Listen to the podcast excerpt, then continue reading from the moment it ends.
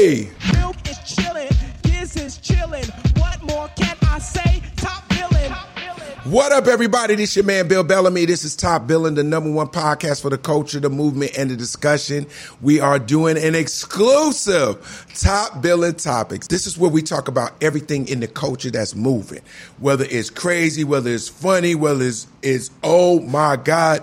Speaking of oh my God, getting us right to the top of the Top Billing list our hats go off to Aubrey, aka Drake, aka Drizzy. This man right here is the solo male artist with the most number one songs at top 100 Billboard charts since Michael Jackson. I say let's go. What a run! I'm going to give you your flowers.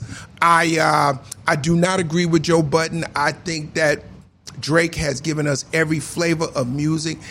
Say say he missed on one. Who cares? He's giving us 400 ones that hit.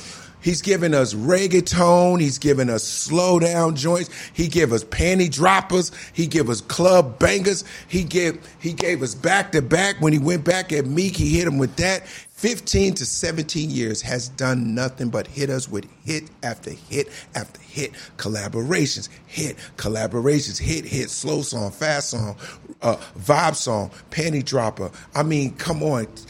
He get in a fight with Chris Brown. Next thing you know, they come back, they fix it, they drop a hit. Who you fight with? Every time he fight with somebody, he come back, he make a hit with him. Am I right? I mean, come on. Under the influence, literally was the song of the year when it when they drop. You got it, girl. You got it, girl. What? Boom, boom. And and you got Breezy. I don't wanna play no game, play no game. Let me tell you something. Fuck around. I'll give you my last name, but who can do that? But Drake and goddamn Breezy. Okay. Let's keep it moving.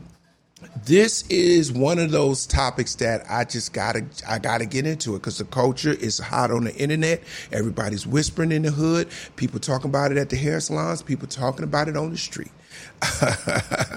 and the words of Aubrey. About to set it all, set it all, Jada Pinkett. Jada has said it. Oh, when I say people are talking about this lady, she has not even dropped a book yet, and they going crazy. Now, I don't know what Will doing right now. I don't know where he is.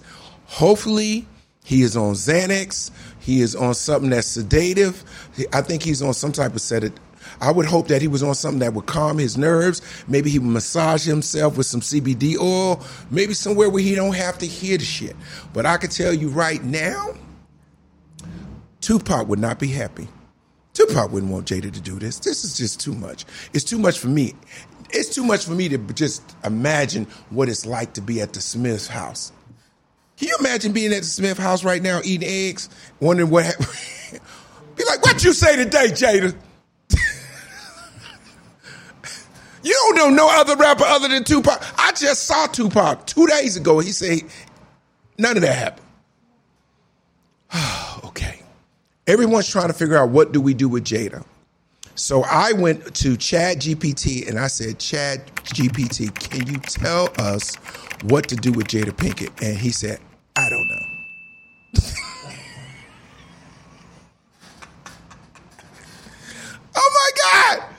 I mean, this is a lot to sell a book. Jada, I wish that your book sells 4 billion copies. Um, I'm not trying to hate. I'm just saying the promotion tools that they're using these days are not really suitable for me. I don't know if I could bear the, the, uh, the press run here.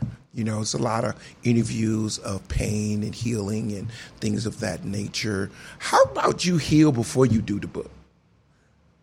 How about you heal before you sit down? It feels like you healing during the interview. Is it just me? It just feels like the healing is in front of us. I thought she healed a long time ago. I mean, when you're sitting on 400 million, that's not healing. when, you, when your kids are very successful and your husband's super successful, that's not healing. You just came back from Dubai or somewhere beautiful, that's not healing. Ah, speaking of healing, I think uh, at the Pippen household, there's definitely going to be some healing going on. Uh, uh, latest news on the Lakers, they're doing a lot of moving and shifting around with players. We just heard that Scottie Pippen Jr. was waived from the Lakers, and you know, I, I I don't want anyone to get waived. I actually want everybody to make the team, and I feel that it's very unfortunate for him to get waived from the Lakers. A great team, great organization, but I can't help but wonder if any of the outside of the court antics would have an influence on this decision. I hope that it doesn't. Um, for anybody who's under a rock, there is a lot of uh, very juicy stuff going on at the Pippen and the Jordan home. Okay. And we're not talking about Michael Jordan. We're talking about his son. Michael's son is um, kind of like in a situation, you know, with uh, Scottie Pippen's ex wife, which is kind of odd to me because it's like the son, who is younger than the daddy, is over here with your ex. It's a little weird. I don't know how that cookout would work out for me. It's very interesting. And I feel like that maybe those antics and all that all that like coming to the games and this, that, and the other, and all that controversy might have an adverse effect on the youngin who don't have nothing to do with it, who's just trying to make a living as a ball player. Uh, my prayers go out that Scottie Pippen Jr. will get on another team and get to play, and that also your mama fall back. In football news, we are talking about the most polarizing coach in the game right now. No, we are not talking about Alabama. No, we are not talking about Georgia. We are talking about the Colorado Buffaloes and Deion Sanders. What is going on in college football right now? It's the first time I've ever seen it in my lifetime, and I love it. I love the energy of it. I love the positivity that Coach Prime brings to the to the game and to his kids and they're learning in real time and they're getting their bumps and bruises but they're playing for what they have, I think they're playing very, very well. They're young. They made a mistake. They got blown out by Oregon. Okay, whoopie do. And then they, they they were winning against Stanford, which they dominate for the most part. And then they got lax, took their foot off the gas, and they end up losing it. Was it double overtime? Double maybe triple overtime, whatever it was. They end up losing. Okay, so what? We all make mistakes, young team. But I want to talk about something that nobody is taking this perspective. I love what Deion Sanders is doing for his children. Period. I don't want to hear whether he wins 52 games or lose 52 games. What he has done for himself and his sons is phenomenal. And it should be inspiring to every black father on the planet. Believe in your children, give them the opportunity, coach them, be their father, and watch them win. Those boys are set up for success. It doesn't matter. It doesn't matter if, if Colorado goes to the championship game or not. His kids were brought from an HBC U situation in which they were excelling already, people doubted that it was possible for them to play at the next level. They get to the next level, nothing has changed. Nothing has changed. They're still phenomenal kids, and they're only going to get better. Now, I heard that Deion said they're going to play an extra year, which is good. If they're able to play an extra year, that means we get to see them develop more, and they get an opportunity to move up in their stock and their rankings. He gets an opportunity to bring in more help. I love Shedeur. I think what he's doing as a quarterback, his mentor Tom Brady, it's just a lot of elements of positivity there, and it's like we're watching. Um, we're watching actually a flower bloom in front of us. Um, hopefully, that's a good metaphor. But we're really watching this buffalo, uh, uh, the Colorado Buffaloes bloom in front of us. Like you know, they're going to get next year. They're going to get some better defense guys. They're going to get a better, uh, awesome offensive line, and then they're going to add pieces. And then now what? Because one of the things I admire about Coach Prime, he said, "This if this is this is what y'all doing now." This is this is what y'all doing now. What we gonna do next? We're gonna get better. If y'all doing this now and we still hanging in there, listen to me clearly.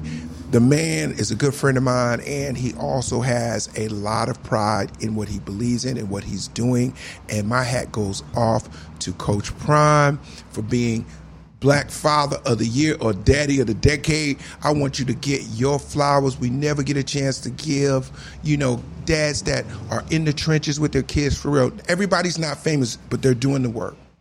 they're doing the work. They love their kids. They're they're taking them to their practices. They're you know pushing them when they get low. They're giving them inspiration. They're talking to them in the car.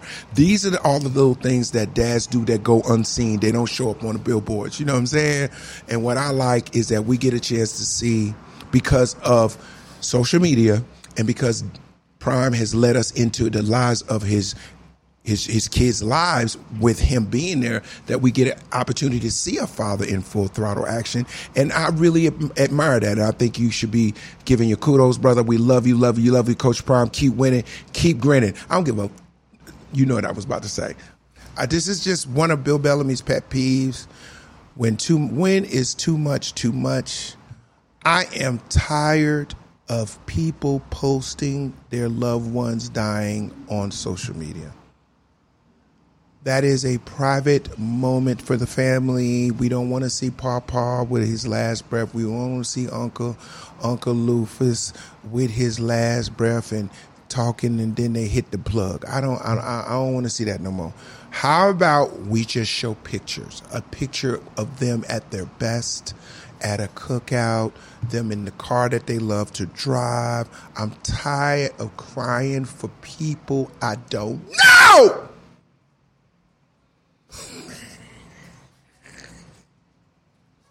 Another one. Also, for all the black women out here who want to say that they got kidnapped and they didn't, let it be known it's against the law to lie and say you got kidnapped and you did not. And if you to say you got kidnapped, make the reason real. Stop saying stuff that don't make no sense. Our baby was on the side of the road and I had to, and that's how they got me. First of all, if a black person see a baby on the side of the road, we not stopping. However that baby got out there, that's how that baby got out there. And first of all, ain't nobody supposed to be out here at night.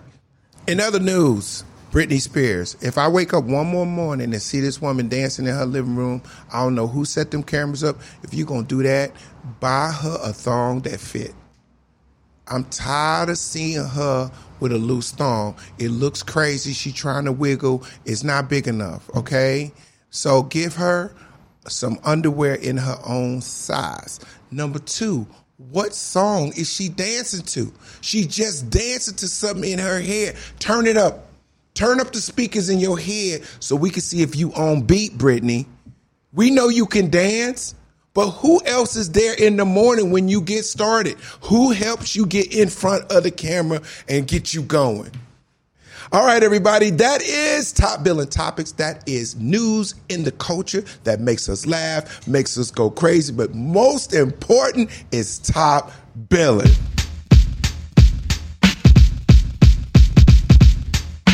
Milk is chilling, Giz is chilling. What more can I say?